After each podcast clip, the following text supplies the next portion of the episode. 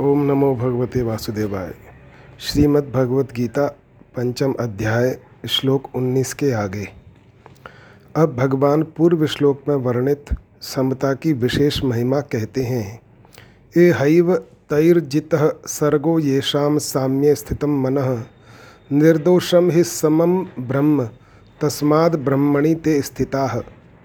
अर्थात, जिनका अंतकरण समता में स्थित है उन्होंने इस जीवित अवस्था में ही संपूर्ण संसार को जीत लिया है। अर्थात वे जीवन मुक्त हो गए हैं, क्योंकि ब्रह्म निर्दोष और सम है, इसलिए वे ब्रह्म में ही स्थित हैं। व्याख्या ये शाम साम्य स्थितम मन परमात्म तत्व अथवा स्वरूप में स्वाभाविक स्थिति का अनुभव होने पर, जब मन बुद्धि में राग, द्वेष, कामना, विषमता आदि का सर्वथा अभाव हो जाता है, तब मन बुद्धि में स्वतः स्वाभाविक समता आ जाती है, लानी नहीं पड़ती। बाहर से देखने पर महापुरुष और साधारण पुरुष में खाना, पीना, चलना, फिरना आदि व्यवहार एक सा ही दिखता है, पर महापुरुषों के अंतकरण में निरंतर समता, निर्दोषता, शांति आदि रहती है और साधारण पुरुषों के अंतकरण में विषमता, दोष, अशांति आदि रहती है। जैसे पूर्व में और पश्चिम में दोनों ओर पर्वत हों तो पूर्व में सूर्य का उदय होना नहीं दिखता, परंतु पश्चिम में स्थित पर्वत की चोटी पर प्रकाश दिखने से सूर्य के उदय होने में कोई संदेह नहीं रहता। कारण कि सूर्य का उदय हुए बिना पश्चिम के पर्वत पर प्रकाश दिखना संभव ही नहीं। ऐसे ही जिनके मन बुद्धि पर मान अपमान, निंदा, स्तुति, सुख दुख आदि का कोई असर नहीं पड़ता, तथा जिनके मन बुद्धि, राग, द्वेष, हर्ष, शोक आदि विकारों से सर्वथा रहित हैं, उनकी स्वरूप में स्वाभाविक स्थिति अवश्य होती है। कारण कि स्वरूप में स्वाभाविक स्थिति के बिना मन बुद्धि में अटल और एक रस समता का रहना संभव ही नहीं है। इहैव तैर्जित सर्ग। यह तैह पद में बहुवचन देने का तात्पर्य है कि सभी मनुष्य परमात्म तत्व की प्राप्ति कर सकते हैं और संपूर्ण संसार पर विजय प्राप्त कर सकते हैं। यह एव पदों का तात्पर्य है कि मनुष्य जीते जी वर्तमान में ही यहाँ संसार को जीत सकता है, अर्थात संसार से मुक्त हो सकता है। शरीर इंद्रियाँ, मन बुद्धि प्राणी पदार्थ घटना परिस्थिति आदि सब पर हैं और जो इनके अधीन रहता है उसे पराधीन कहते हैं। इन शरीर आदि वस्तुओं में महत्व बुद्धि होना तथा इनकी आवश्यकता का अनुभव करना अर्थात इनकी कामना करना ही इनके अधीन होना है। पराधीन पुरुष ही वास्तव में पराजित यानी हारा हुआ है। जब तक पराधीनता नहीं छूटती, तब तक वह पराजित ही रहता है। जिसके मन में सांसारिक वस्तुओं की कामना है, वह मनुष्य अगर दूसरे प्राणी, राज्य आदि पर विजय प्राप्त कर ले तो भी वह वास्तव में पराजित ही है। कारण कि वह उन पदार्थों में महत्व बुद्धि रखता है और अपने जीवन को उनके अधीन मानता है। शरीर से विजय तो पशु भी प्राप्त कर लेता है, परंतु वास्तविक विजय हृदय से वस्तु की अधीनता दूर होने पर ही प्राप्त होती है। पराजित व्यक्ति ही दूसरे को पराजित करना चाहता है, दूसरे को अपने अधीन बनाना चाहता है। वास्तव में अपने को पराजित किए बिना कोई दूसरे को पराजित कर ही नहीं सकता, जैसे कोई राजा या विद्वान किसी दूसरे पर विजय प्राप्त करना चाहता है तो उसे सबसे पहले अपनी सेना, सामर्थ्य, बुद्धि, विद्या आदि का सहारा लेना ही पड़ता है।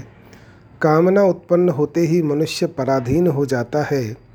यह पराधीनता कामना की पूर्ति न होने पर अथवा पूर्ति होने पर दोनों ही अवस्थाओं में ज्यों की त्यों रहती है। कामना की पूर्ति न होने पर मनुष्य वस्तु के अभाव के कारण पराधीनता का अनुभव करता है और कामना की पूर्ति होने पर, अर्थात वस्तु के मिलने पर, वह उस वस्तु के पराधीन हो जाता है, क्योंकि उत्पत्ति विनाशशील वस्तु मात्र पर है।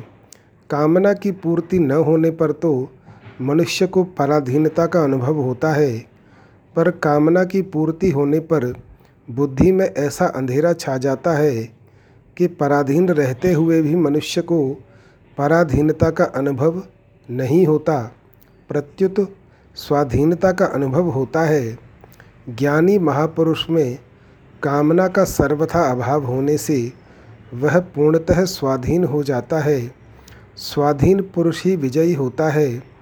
परंतु स्वाधीन पुरुष के मन में कभी किसी को पराजित करने का भाव नहीं आता, वह संसार की किंचन मात्र भी आवश्यकता का अनुभव नहीं करता। प्रत्युत संसार ही उसकी आवश्यकता का अनुभव करता है। जिसने संसार को जीत लिया है, ऐसे समदर्शी महापुरुष को संसार का बड़े से बड़ा प्रलोभन भी आकृष्ट नहीं कर सकता और बड़े से बड़ा दुख भी विचलित नहीं कर सकता। उसके मन में संसार की किसी भी प्राणी, पदार्थ, परिस्थिति आदि की किंचन मात्र भी कामना, वासना, स्प्रहा, तृष्णा आदि नहीं रहती। यद्यपि उसे अनुकूलता, प्रतिकूलता का ज्ञान होता है, तथा उसके अनुसार यथोचित चेष्टा भी होती है, तथापि अनुकूलता, प्रतिकूलता का उसके अंतकरण पर कोई असर नहीं पड़ता। निर्दोषम ही समम ब्रह्म। परमात्म तत्व में दोष, विकार या विषमता है ही नहीं। जितने भी दोष या विषमताएँ आती हैं, वे सब प्रकृति से रागपूर्वक संबंध मानने से ही आती हैं। परमात्म तत्व प्रकृति के संबंध से सर्वथा निर्लिप्त है। इसलिए उसमें किंचन मात्र भी दोष या विषमता नहीं है। तस्माद ब्रह्मणि ते स्थिता। परमात्म तत्व निर्दोष और सम है इसलिए जिन महापुरुषों का अंतकरण निर्दोष और सम हो गया है, वे परमात्म तत्व में ही स्थित हैं। असत के संग से ही संपूर्ण दोषों और विषमताओं की उत्पत्ति होती है। संसार असत है। असत उसे कहते हैं जो प्रतिक्षण परिवर्तनशील है और मूल में जिसकी स्वतंत्र सत्ता नहीं है। असत से संबंध रहते हुए दोषों और विषमताओं से बचना असंभव है। महापुरुषों के अंतकरण में असत का महत्व न रहने से उन पर असत का कोई प्रभाव नहीं पड़ता। असत का कोई प्रभाव न पड़ने से उनका अंतकरण निर्दोष और सम हो जाता है। निर्दोष और सम होने से उनकी परमात्म तत्व में स्वतः स्वाभाविक स्थिति हो जाती है, जो कि पहले से ही है। जैसे जहाँ धुआँ है, वहाँ अग्नि अवश्य है।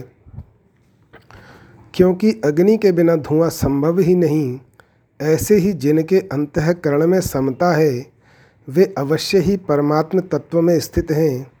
क्योंकि परमात्म तत्व में स्थित हुए बिना पूर्ण समता आनी संभव ही नहीं।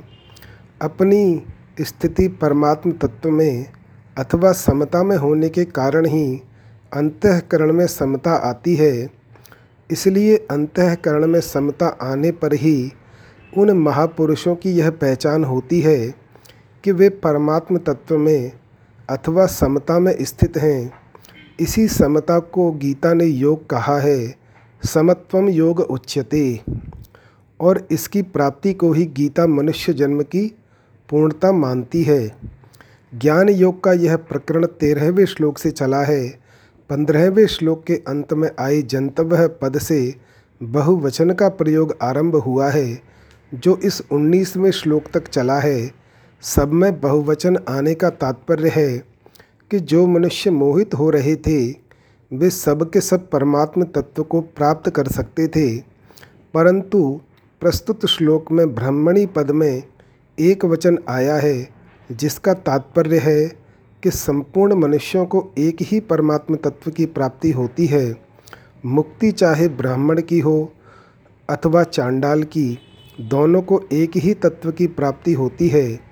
भेद केवल शरीरों को लेकर है, जो उपादेय है। तत्व को लेकर कोई भेद नहीं है। पहले जितने सनकादिक महात्मा हुए हैं, उनको जो तत्व प्राप्त हुआ है, वही तत्व आज भी प्राप्त होता है। परिशिष्ट भाव। यहाँ आए मन शब्द को बुद्धि का वाचक समझना चाहिए, क्योंकि समता में मन स्थित नहीं होता, प्रत्युत बुद्धि स्थित होती है, मन ध्यान में स्थित होता है। यह प्रकरण भी स्थिर बुद्धि का है। मन की स्थिरता केवल ध्यानावस्था में रहती है, व्यवहार में नहीं, परंतु बुद्धि की स्थिरता निरंतर रहती है। कल्याण मन की स्थिरता में नहीं होता प्रत्युत बुद्धि की स्थिरता से होता है। मन की स्थिरता से सिद्धियाँ पैदा होती हैं। अतः मन की स्थिरता इतनी ऊँची नहीं है जितनी बुद्धि की स्थिरता। भगवान ने भी दूसरे अध्याय में स्थित प्रज्ञ यानी स्थिर बुद्धि होने की महिमा कही है। अगले श्लोक में भी भगवान ने कहा है, स्थिर बुद्धिर सम्मूढ़ो ब्रह्मविद ब्रह्मणी स्थित।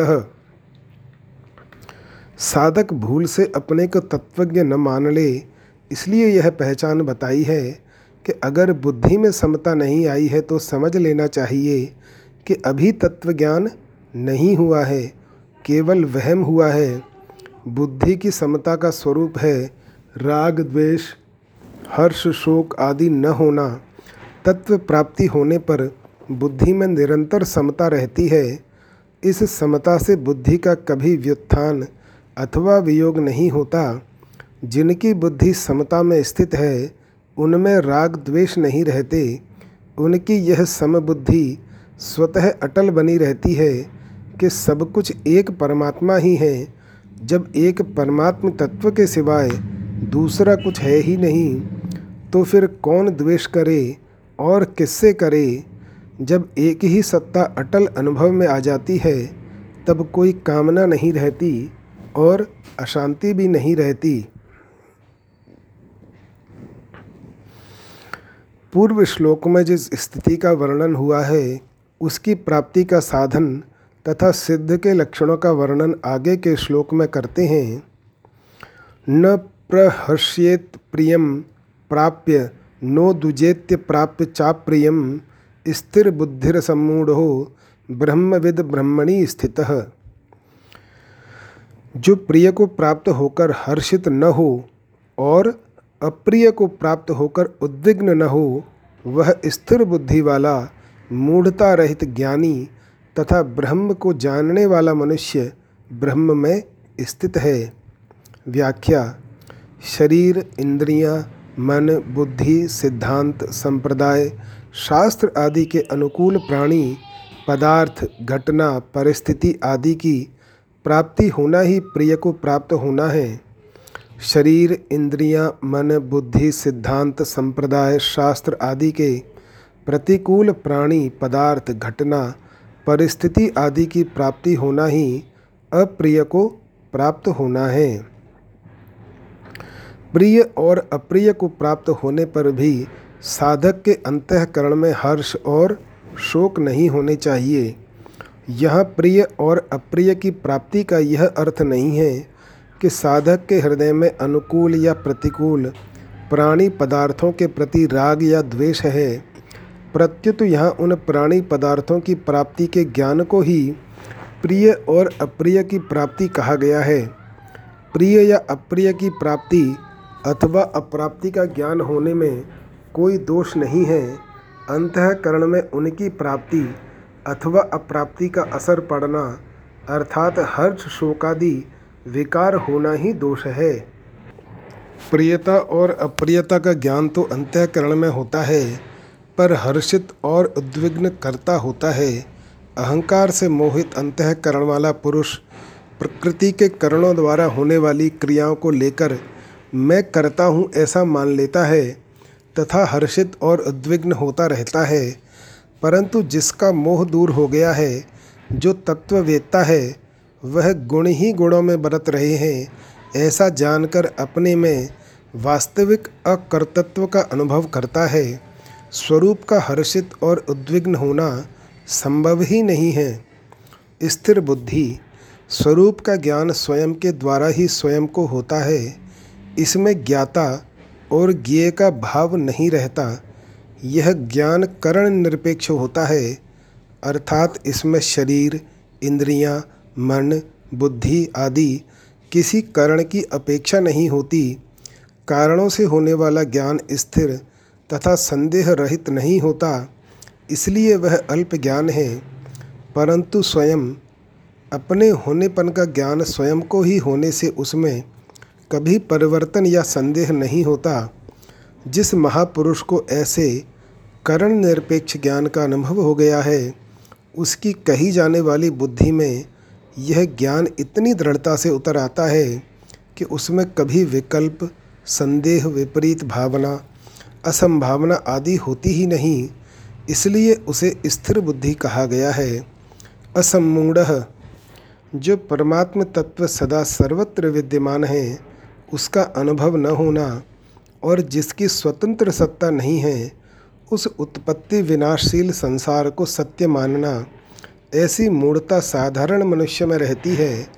इस मूढ़ता का जिसमें सर्वथा अभाव हो गया है, उसे ही यह असमूढ़ कहा गया है। ब्रह्मविद परमात्मा से अलग होकर परमात्मा का अनुभव नहीं होता।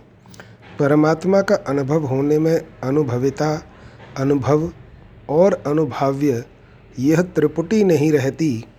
प्रत्युत त्रिपुटी रहित अनुभव मात्र, यानी ज्ञान मात्र ही रहता है। वास्तव में ब्रह्म को जानने वाला कौन है, यह बताया नहीं जा सकता। कारण कि ब्रह्म को जानने वाला ब्रह्म से अभिन्न हो जाता है, इसलिए वह अपने को ब्रह्मविद मानता ही नहीं। अर्थात उसमें मैं ब्रह्म को जानता हूँ ऐसा अभिमान नहीं रहता।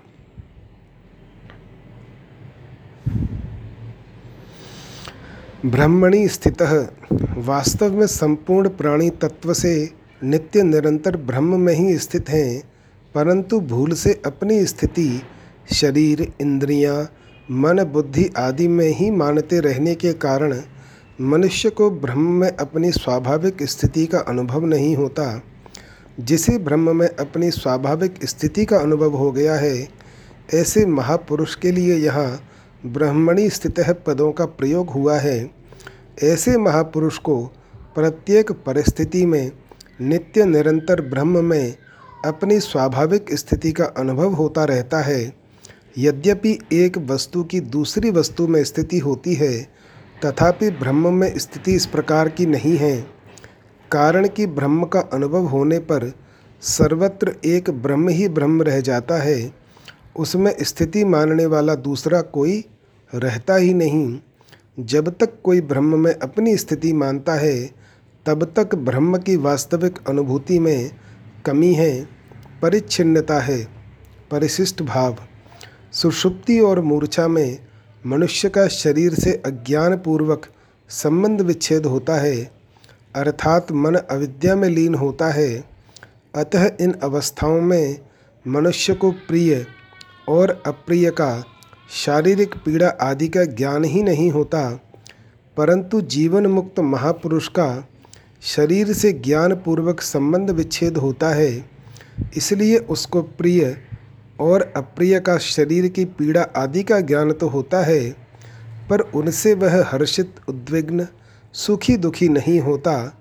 उसकी शरीर इंद्रियाँ, मन बुद्धि की परवस्था मिट जाती है ब्रह्म को जानना और उसमें स्थित होना दोनों एक ही हैं।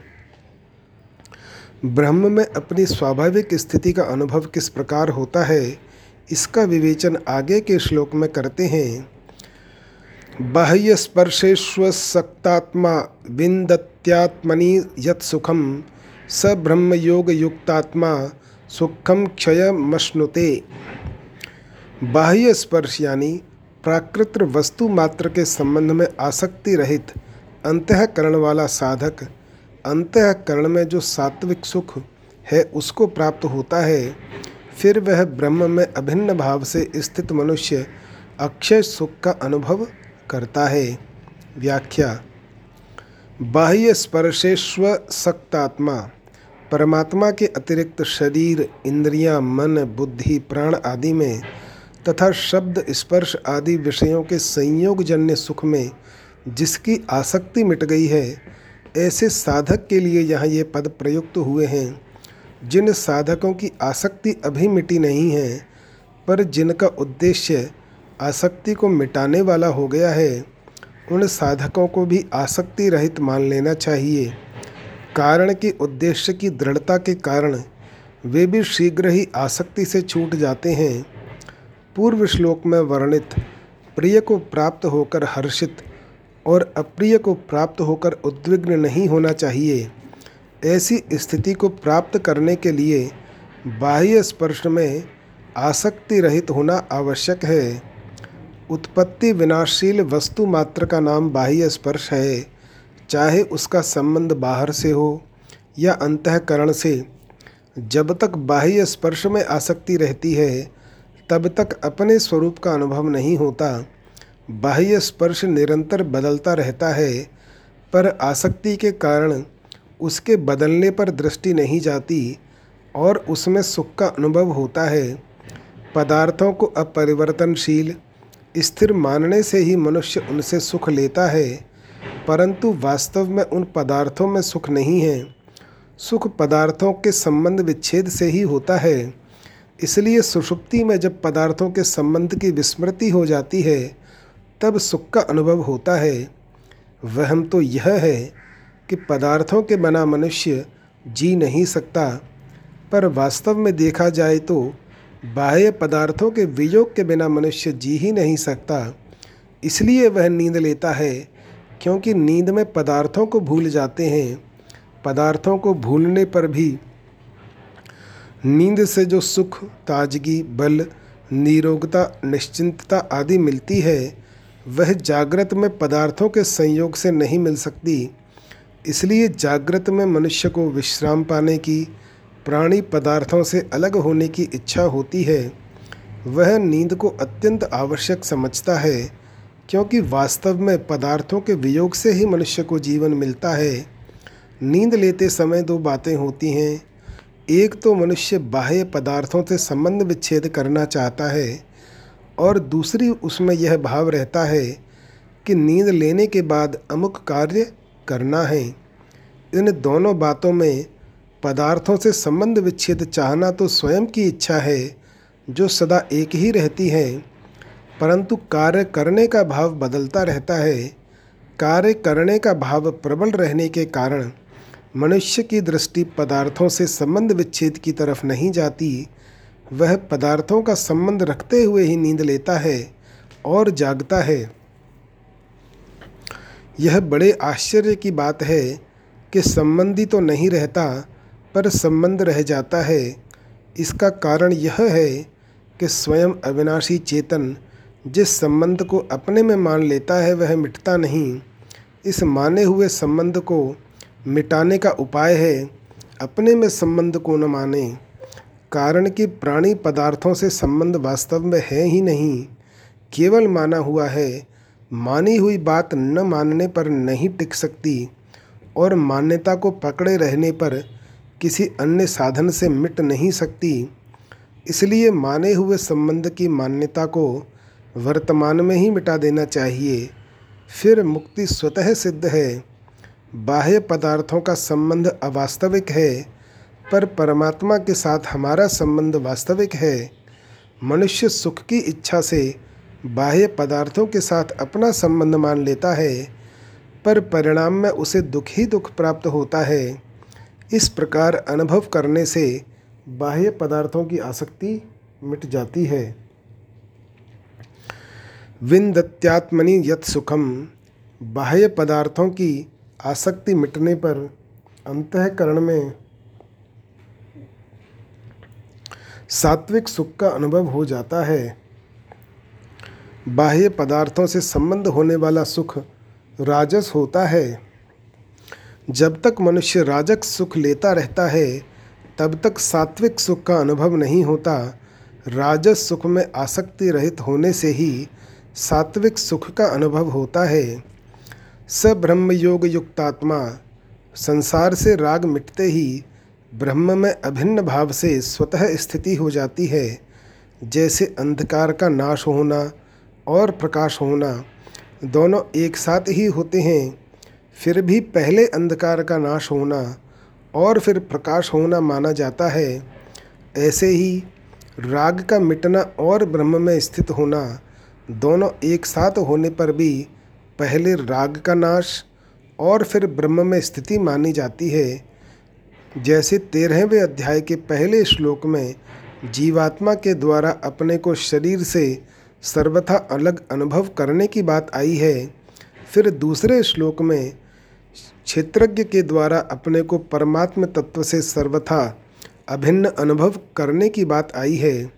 ऐसे ही यह पहले पद से शरीर संसार से अपने को सर्वथा अलग अनुभव करने की बात बताकर फिर ब्रह्म योग युक्तात्मा पद से अपने को परमात्म तत्व से सर्वथा अभिन्न अनुभव करने की बात बताई गई है। भोगों से विरक्त होकर सात्विक सुख मिलने के बाद मैं सुखी हूँ, मैं ज्ञानी हूँ, मैं निर्विकार हूँ, मेरे लिए कोई कर्तव्य नहीं है। इस प्रकार अहम का सूक्ष्म अंश शेष रह जाता है।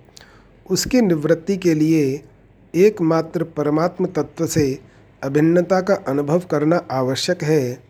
कारण कि परमात्म तत्व से सर्वथा एक हुए बिना अपनी सत्ता, अपने व्यक्तित्व का सर्वथा अभाव नहीं होता। सुखम क्षय मश्नुते जब तक साधक सात्विक सुख का उपभोग करता रहता है, तब तक उसमें सूक्ष्म अहम सूक्ष्म परिच्छिन्नता रहती है। सात्विक सुख का भी उपभोग न करने से अहम का सर्वथा अभाव हो जाता है और साधक को परमात्म स्वरूप, चिन्मय और नित्य एक रस रहने वाले अविनाशी सुख का अनुभव हो जाता है। इसी अक्षय सुख को आत्यंतिक सुख, अत्यंत सुख, एकांतिक सुख आदि नामों से कहा गया है। इसका अनुभव होने पर उस परमात्म तत्व में स्वाभाविक ही एक आकर्षण होता है, जिसे प्रेम कहते हैं। इस प्रेम में कभी कमी नहीं आती। प्रत्युत यह उत्तरोत्तर बढ़ता ही रहता है। उस तत्व का प्रसंग चलने पर, उस पर विचार करने पर पहले से कुछ नयापन दिखता है। यही प्रेम का प्रतिक्षण बढ़ना है।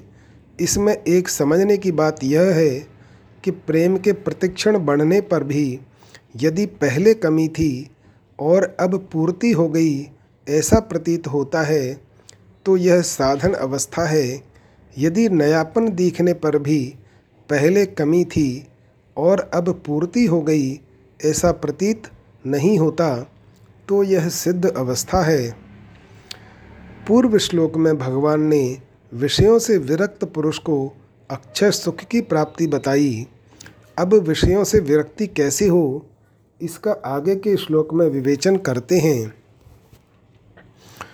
यही संस्पर्शजा भोगा दुख यूनय एवते आद्यंतवंत कौंतेय न तेषु रमते बुध। क्योंकि हे कुंती नंदन, जो इंद्रियों और विषयों के संयोग से पैदा होने वाले भोग हैं, वे आदि अंत वाले और दुख के ही कारण हैं। विवेकशील मनुष्य उनमें रमण नहीं करता। व्याख्या, शब्द, स्पर्श, रूप, रस और गंध, इन विषयों से इंद्रियों का राग पूर्वक संबंध होने पर जो सुख प्रतीत होता है, उसे भोग कहते हैं। जन्म संबंध जन्य अर्थात इंद्रिय जन्य भोग में मनुष्य कभी स्वतंत्र नहीं है। सुख सुविधा और मान बढ़ाई मिलने पर प्रसन्न होना भोग है। अपनी बुद्धि में जिस सिद्धांत का आदर है दूसरे व्यक्ति से उसी सिद्धांत की प्रशंसा सुनकर जो प्रसन्नता होती है, सुख होता है, वह भी एक प्रकार का भोग ही है। तात्पर्य यह है कि परमात्मा के सिवाय जितने भी प्रकृतिजन्य प्राणी, पदार्थ, परिस्थितियाँ, अवस्थाएँ आदि हैं, उनमें किसी भी प्रकृतिजन्य करण के द्वारा सुख की अनुभूति करना भोग ही है। शास्त्र निषिद्ध भोग तो सर्वथा त्याज्य हैं ही। शास्त्र विहित भोग भी परमात्म प्राप्ति में बाधक होने से त्याज्य ही हैं।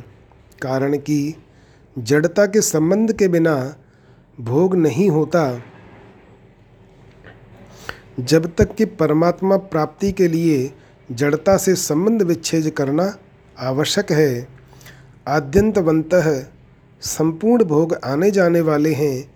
अनित्य हैं, परिवर्तनशील हैं, ये कभी एक रूप नहीं रह सकते। तात्पर्य है कि इन भोगों की स्वयं के साथ किसी भी अंश में एकता नहीं है। भोग आने जाने वाले हैं और स्वयं सदा रहने वाला है। भोग जड़ हैं और स्वयं चेतन हैं। भोग विकारी हैं और स्वयं निर्विकार हैं। भोग आदि अंत वाले हैं और स्वयं आदि अंत से रहित हैं। इसलिए स्वयं को भोगों से कभी सुख नहीं मिल सकता। जीव परमात्मा का अंश है, ममई वांशो जीवलोके, इसलिए उसे परमात्मा से ही अक्षय सुख मिल सकता है। भोग आने जाने वाले हैं, इस तरफ़ ध्यान जाते ही सुख दुख का प्रभाव कम हो जाता है। इसलिए आद्यंतवंत पद भोगों के प्रभाव को मिटाने के लिए औषध रूप है। दुख यो न य एवते। जितने भी संबंध जन्य सुख हैं, वे सब दुख की उत्पत्ति स्थान हैं। संबंध जन्य सुख दुख से ही उत्पन्न होता है और दुख में ही परिणत होता है। पहले वस्तु के अभाव का दुख होता है, तभी उस वस्तु के मिलने पर सुख होता है। वस्तु के अभाव का दुख जितनी मात्रा में होता है, वस्तु के मिलने का सुख भी उतनी ही मात्रा में होता है। भोगी व्यक्ति दुखों से नहीं बच सकता। कारण कि भोग जड़ता के संबंध से होता है और जड़ता का संबंध ही जन्म मरण रूप महान दुख का कारण है। पातंजलि योग दर्शन में कहा गया है, परिणाम ताप संस्कार दुखैर गुणवृत्ति विरोधाच दुखमेव सर्व विवेकिन। परिणाम दुख, ताप दुख और संस्कार दुख ऐसे तीन प्रकार के दुख सब में विद्यमान रहने के कारण तथा तीनों गुणों की वृत्तियों में परस्पर विरोध होने के कारण विवेकी पुरुष के लिए सबके सब भोग दुख रूप ही हैं। संपूर्ण विषय भोग आरंभ में सुखरूप प्रतीत होने पर भी परिणाम में दुख ही देने वाले हैं, क्योंकि भोगों के परिणाम में अपनी शक्ति का ह्रास और भोग्य पदार्थ का नाश होता है यह परिणाम दुख है। दूसरे व्यक्तियों के पास अपने से अधिक भोग देखने से, अपने इच्छानुसार पूरे भोग न मिलने से, भीतर भोगों की आसक्ति होने पर भी भोग भोगने की सामर्थ्य न होने से तथा प्राप्त भोगों के बिछुड़ जाने की आशंका से भोगों के पास रहते हुए भी हृदय में संताप रहता है। यह ताप दुख है। किसी कारणवश भोगों का वियोग हो जाने से मनुष्य उन भोगों को याद कर कर के दुखी होता है। यह संस्कार दुख है। भोगों में रुचि होने के कारण मन उन भोगों को भोगना चाहता है, परंतु विवेक के कारण बुद्धि उन्हें भोगने से रोकती है। ऐसे ही सत्संग करते समय तामसी वृत्ति के कारण नींद आने लगती है और नींद का सुख मनुष्य को अपनी ओर खींचता है। परंतु सात्विक वृत्ति के कारण उसे विचार आता है कि अभी सत्संग कर लें, क्योंकि यह मौका बार बार मिलेगा नहीं। यह गुणवृत्ति विरोध है, जिससे साधकों को बहुत दुख होता है। भोगों को प्राप्त करना अपने वश की बात नहीं है, क्योंकि इसमें प्रारब्ध की प्रधानता और अपनी परतंत्रता है, परंतु भगवान की प्राप्ति प्रत्येक मनुष्य कर सकता है। क्योंकि उनकी प्राप्ति के लिए ही मनुष्य शरीर मिला है। भोग दो मनुष्यों को भी समान रूप से प्राप्त नहीं हो सकते। पर भगवान मनुष्य मात्र को समान रूप से प्राप्त हो सकते हैं। सत्य युग आदि में बड़े बड़े ऋषियों को जो भगवान प्राप्त हुए थे, वही आज कलयुग में भी सबको प्राप्त हो सकते हैं। भोगों की प्राप्ति सदा के लिए नहीं होती और सबके लिए नहीं होती, परंतु भगवान की प्राप्ति सदा के लिए होती है और सबके लिए होती है। तात्पर्य यह हुआ कि भोगों की प्राप्ति में तो विभिन्नता रहती ही है, पर उनके त्याग में सब एक हो जाते हैं। एव पद का तात्पर्य है कि भोग निस्संदेह और निश्चित रूप से दुख के कारण हैं। उनमें सुख प्रतीत होने पर भी वास्तव में सुख का लेश भी नहीं है। न तेषु रमते बुध साधारण मनुष्य को जिन भोगों में सुख प्रतीत होता है, उन भोगों को विवेकशील मनुष्य दुख रूप ही समझता है। इसलिए वह उन भोगों में रमण नहीं करता, उनके अधीन नहीं होता। विवेकी मनुष्य को इस बात का ज्ञान रहता है कि संसार के समस्त दुख, संताप, पाप, नरक आदि संयोग जन्य सुख की इच्छा पर ही आधारित हैं। अपने इस ज्ञान को महत्व देने से ही वह बुद्धिमान है। परंतु जिसने यह जान लिया है कि भोग दुखप्रद हैं, फिर भी भोगों की कामना करता है और उनमें ही रमण करता है, वह वास्तव में अपने ज्ञान को पूर्ण रूप से महत्व न देने के कारण बुद्धिमान कहलाने का अधिकारी नहीं है। अपने ज्ञान को महत्व देने वाला बुद्धिमान मनुष्य भोगों की कामना और उनमें रमण कर ही नहीं सकता परिशिष्ट भाव। वस्तु, व्यक्ति और क्रिया के संबंध से होने वाला सुख दुखों का कारण है। सुख के भोगी को नियम से दुख भोगना ही पड़ता है। सुख की आशा, कामना और भोग से वास्तव में सुख नहीं मिलता। प्रत्युत दुख ही मिलता है। भोगों का संयोग अनित्य है और वियोग नित्य है। मनुष्य अनित्य को महत्व देकर ही दुख पाता है, उसको विचार करना चाहिए कि क्या सुख छाने से सुख मिल जाएगा और दुखों का नाश हो जाएगा। सुख की इच्छा करने से न तो सुख मिलता है और न दुख मिटता है। दुख को मिटाने के लिए सुख की इच्छा करना दुख की जड़ है। एक दुख का भोग होता है और एक दुख का प्रभाव होता है। जब मनुष्य दुख का भोग करता है तब उसमें सुख की इच्छा उत्पन्न होती है और जब उस पर दुख का प्रभाव होता है, तब सुख की इच्छा मिट जाती है, उससे अरुचि हो जाती है। दुख के भोग से मनुष्य दुखी होता है और दुख के प्रभाव से वह दुख से ऊँचा उठता है। दुख के प्रभाव से वह दुख में तल्लीन न होकर उसके कारण पर विचार करता है कि मेरे को दुख क्यों हुआ? विचार करने पर उसको पता लगता है कि सुखा शक्ति के सिवाय दुख का और कोई कारण है नहीं, था नहीं, होगा नहीं और हो सकता ही नहीं। परिस्थिति भी दुख का कारण नहीं है, क्योंकि वह बेचारी एक क्षण भी टिकती नहीं। कोई प्राणी भी दुख का कारण नहीं है, क्योंकि वह हमारे पुराने पापों का नाश करता है और आगे विकास करता है। संसार भी दुख का कारण नहीं है, क्योंकि जो भी परिवर्तन होता है, वह हमें दुख देने के लिए नहीं होता, प्रत्युत हमारे विकास के लिए होता है। अगर परिवर्तन न हो तो विकास कैसे होगा? परिवर्तन के बिना बीज का वृक्ष कैसे बनेगा? रज वीर का शरीर कैसे बनेगा? बालक से जवान कैसे बनेगा? मूर्ख से विद्वान कैसे बनेगा? रोगी से निरोग कैसे बनेगा? तात्पर्य है कि स्वाभाविक परिवर्तन विकास करने वाला है। संसार में परिवर्तन ही सार है। परिवर्तन के बिना संसार एक अचल, स्थिर चित्र की तरह ही होता। अतः परिवर्तन दोषी नहीं है। प्रत्युत उसमें सुख बुद्धि करना दोषी है। भगवान भी दुख के कारण नहीं है, क्योंकि वे आनंदगन हैं। उनके यहाँ दुख है ही नहीं। न तेषु रमते बुध। विवेकी मनुष्य भोगों में रमण नहीं करता, क्योंकि भोगों की कामना विवेकियों की नित्य वैरी है, ज्ञानिनो नित्य वैरिणा। अविवेकी को भोग अच्छे लगते हैं, क्योंकि दोषों में गुण भुक्ति अविवेक से ही होती है। सभी भोग दोष जनित होते हैं, अंतकरण में कोई दोष न हो तो कोई भोग नहीं होता। दोष विवेकी को ही दिखता है।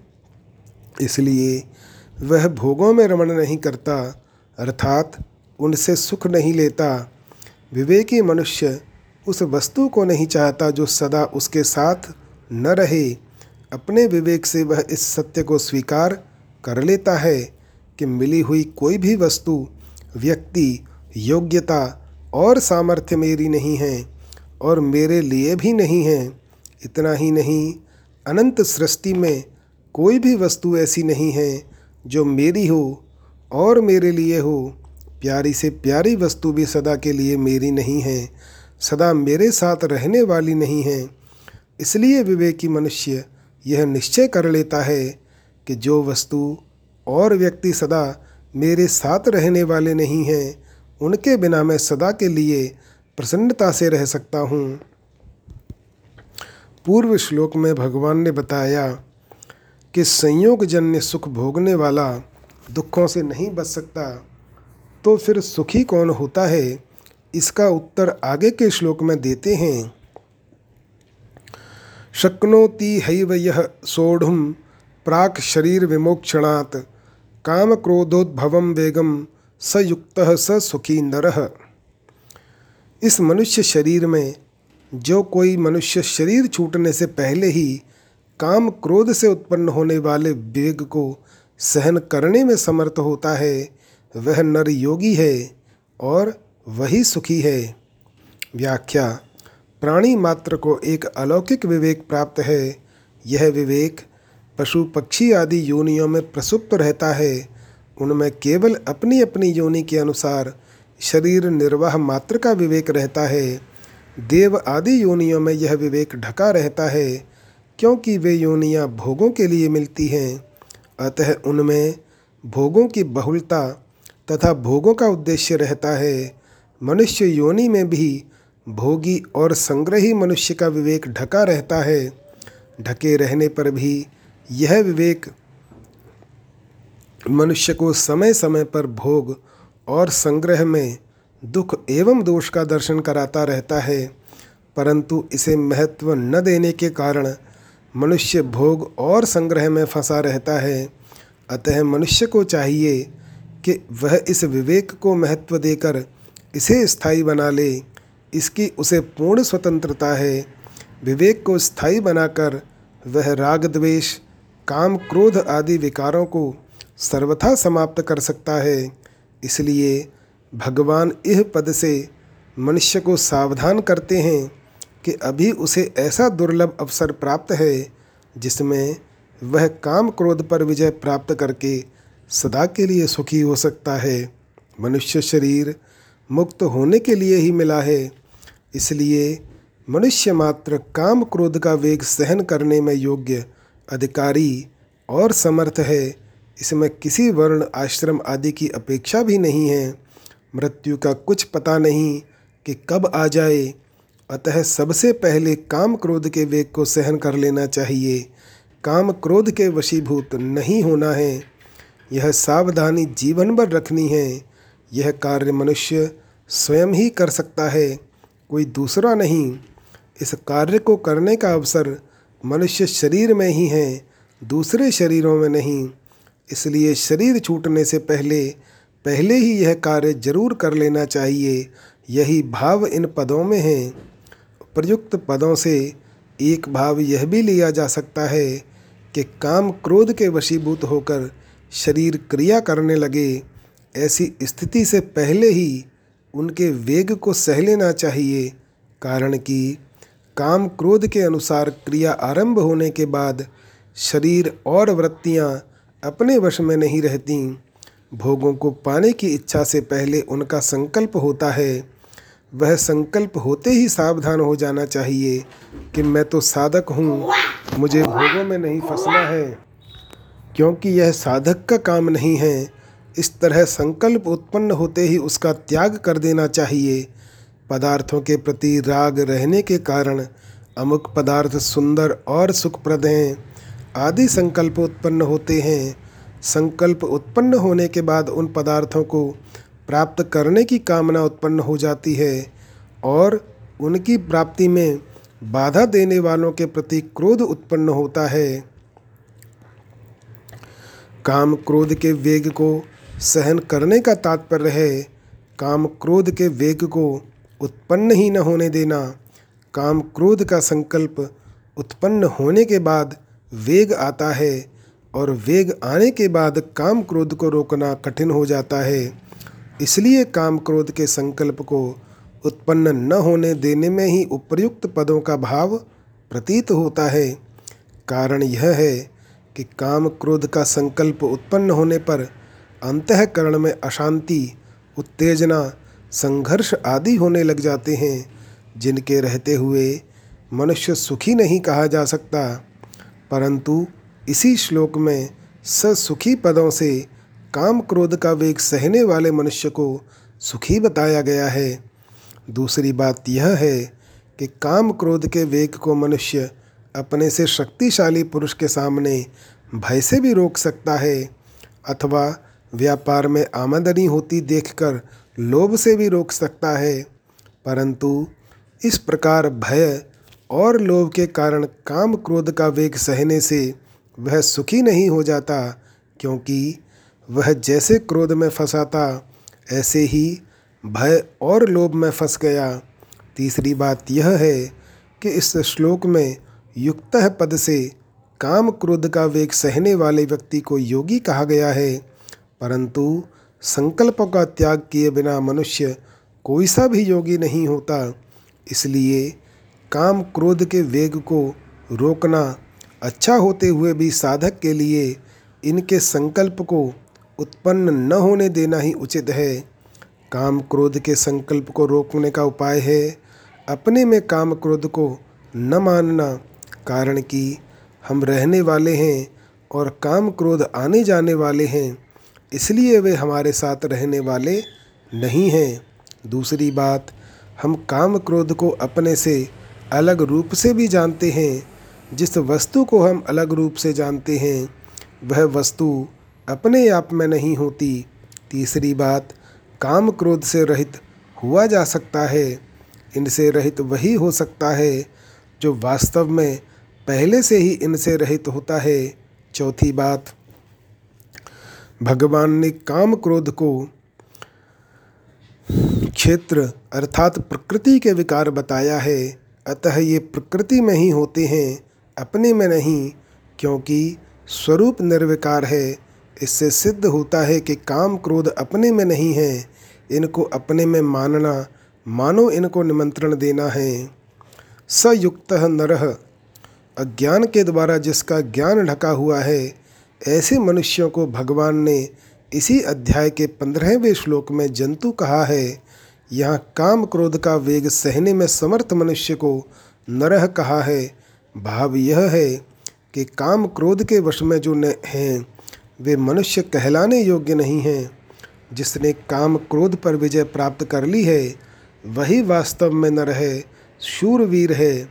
समता में स्थित मनुष्य को योगी कहते हैं, जो अपने विवेक को महत्व देकर काम क्रोध के वेग को उत्पन्न ही नहीं होने देता, वही समता में स्थिर हो सकता है।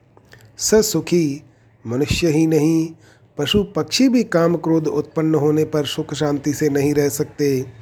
इसलिए जिस मनुष्य ने काम क्रोध के संकल्प को मिटा दिया है, वही वास्तव में सुखी है, कारण कि काम क्रोध का संकल्प उत्पन्न होते ही मनुष्य के अंतकरण में अशांति, चंचलता, संघर्ष आदि दोष उत्पन्न हो जाते हैं। इन दोषों का रहते हुए वह सुखी कैसे कहा जा सकता है? जब वह काम क्रोध के वेग के वशीभूत हो जाता है, तब वह दुखी हो ही जाता है। कारण कि उत्पत्ति विनाशशील वस्तुओं का आश्रय लेकर, उनसे संबंध जोड़कर सुख चाहने वाला मनुष्य कभी सुखी नहीं हो सकता। यह नियम है। परिशिष्ट भाव, पहले स्फुरणा होती है, उस स्फुरणा में सत्ता, आसक्ति और आग्रह होने से वह स्वर्णा पकड़ी जाती है और संकल्प बन जाती है। संकल्प से मनोरथ होने लगता है, जिससे काम क्रोध आदि का वेग उत्पन्न होता है। साधक के लिए एक नंबर की बात तो यह है कि वेग उत्पन्न ही न होने दे, अर्थात संकल्प न करे। दो नंबर की बात है कि वेग उत्पन्न होने पर भी वैसी क्रिया न करे। जय श्री राम।